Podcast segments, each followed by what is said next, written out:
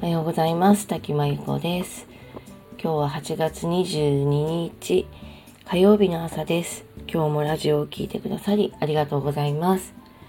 喉の調子がまたちょっと治らなくて、声がお聞き苦しかったらすいません。夏風邪なのかなと思ってはいますけれども、皆さんも体調にはくれぐれもお気をつけください。今日は、えー、自分の時間を誰かに奪われないようにというお話です。世の中にはまあ自分のがこう目立ちたいとか注目されたいというよりも、誰かのねサポートとかそういうのを動くのが好きな人いると思うんですよね。で、私も比較的、まあ、人のサポートとかあのマネージャーなんかもしてましたし、まあ、ちょっと裏方になって支えたりするのが好きなタイプです。今もそういう部分はすごくあります。で、今お互いに信頼関係ができていて、あのそれぞれの役割をね、あの役割分担が全うできているなら良い関係が続きますし、あの何の問題もないと思うんですけど、あのひたすらにこう相手の時間を奪って、それをまあ自分の利益につなげるような人がいるんですよね。私は時間泥棒みたいにも言うんですけど、まあ、あの急に連絡してきて今から話したいとか、まあ、自分の都合と自分のタイミングでしか動けないような人がいて、でまあそれがまああの責任ある立場の人で、あのその人の自分が秘書だったりして、それがまあ納得いく仕事だったらまあそれはしょうがないと思うんですけど、まあ、そうではなくて、相手が例えばすごく集中している時にいきなり声かけてきて、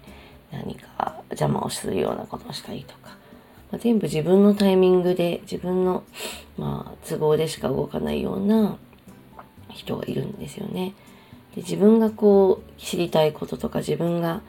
興味あることを今今知りたい、今話したい、今やりたいみたいなのに対して、まあ、誰かをこうの時間を奪ってたり、誰かの、まあ、何か集中を奪ってたりすることに何の疑問を感じないとか、自分がこう言いたいことだけはパッと言って帰っていくとか、自分のやりたいことにこう付き合わせて、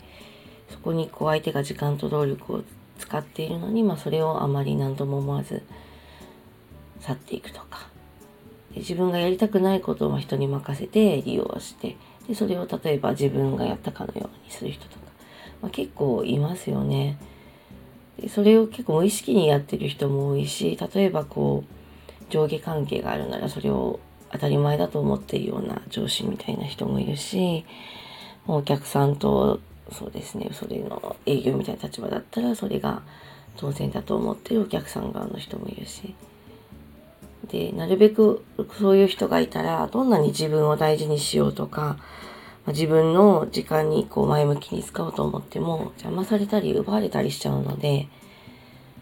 なるべく本当は関わらないのがいいと思うんですけど、どうしても関わらなければいけない立場に、まあ、そういう人がいるとしたら、まあ、関わりを減らすとか、ちゃんとこう断るとか、もう最悪こう環境を変えるとか、何かしたいなというふうに思います。でこうやってこう相手の時間とかね、労力をこう奪っていくような人って、本当自分は無意識で、あの自分が思いついたから動くみたいなところに微塵もあの疑問がないので、まあ、相手にと自分もいい時間を共有しているみたいに考えていたり、自分はこれが仕事で相手はそれを受けるのが仕事みたいなのに、役割分担だから当然と思っていたりもして、あの自分のこう辛い気持ちとか不快感を伝えても、まあ、気づかないし、むしろ 何, 何言ってんのって思う方も思う人多いみたいなんですよね。で私も以前、まあ、そういう人に一生懸命自分の気持ちとか、まあ、こうしてほしくないんだっていうことを伝えたことあるんですけど、いや結構伝えるのも労力がいるし、伝えるためにいろいろ準備したりしますけど、でも結局時間と労力を取られるだけで、相手はあまり理解してくれないし、あのむしろ関係が悪くなって面倒くさくなったりもするのでまあ、うまく距離を置くしかないかなと思います。で人のためにね行動するのが全然悪いわけじゃないし、私自身誰かのサポートをするの今でも好きですし、そういう仕事もしてるので、あの全然構わないんですけど、まああの裸の王様みたいにこう誰かにずっと忖度されたり、誰かに支えてもらうのが当然みたいに思っている人がいて、そういう人を結構支え続けたりするのって大変なんですよね。で、昔ながらの日本人は結構そうやって理不尽な思いに耐えながら、まあいろんなサポートとかね、苦しい思いを乗り越えてきた人多いので、まあ、我慢すればみたいに言われることもありますけど、まあ、そうやって自分だけが一方的に我慢する関係ってもう今はちょっと古いというか、今の時代では難しいし、実際あのそれを我慢したからといってその先に何か成功とか幸せが待っているわけでもないので、もし誰自分が誰かをサポートしたいと思うなら、ちゃんとそこにあのサポートしていることに、うん、まあ対対価じゃないんですけど、それがちゃんと感謝して、そこにあの報酬なり、まあ、ちゃんと感謝の言葉なりを言ってくれる人をサポートするということとか、決してこう相手に搾取されるだけの人生にならないようにあの気をつけてほしいなと思います。あのずっとノートとか、まあ、このスタンド エフエム でも自分のことを大事にするような人生を送ってほしいなと思って、そういう発信をしていて、まあ、自分でもすごく心がけてますけど、そもそもそれができないような環境にいる人もいると思うので、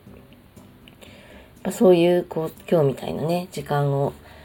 泥棒するような、自分の時間を奪うような人がいたら、どんなに頑張ってもね、無理なんですよ。そういう人からは離れることも考えなきゃいけないし、付き合い方も考えなきゃいけないなと思います。私もあの、ゆっくりコーヒーを飲んだり、ちょっと気の許せる人とね、あの、なんかゆっくりお話をしたり、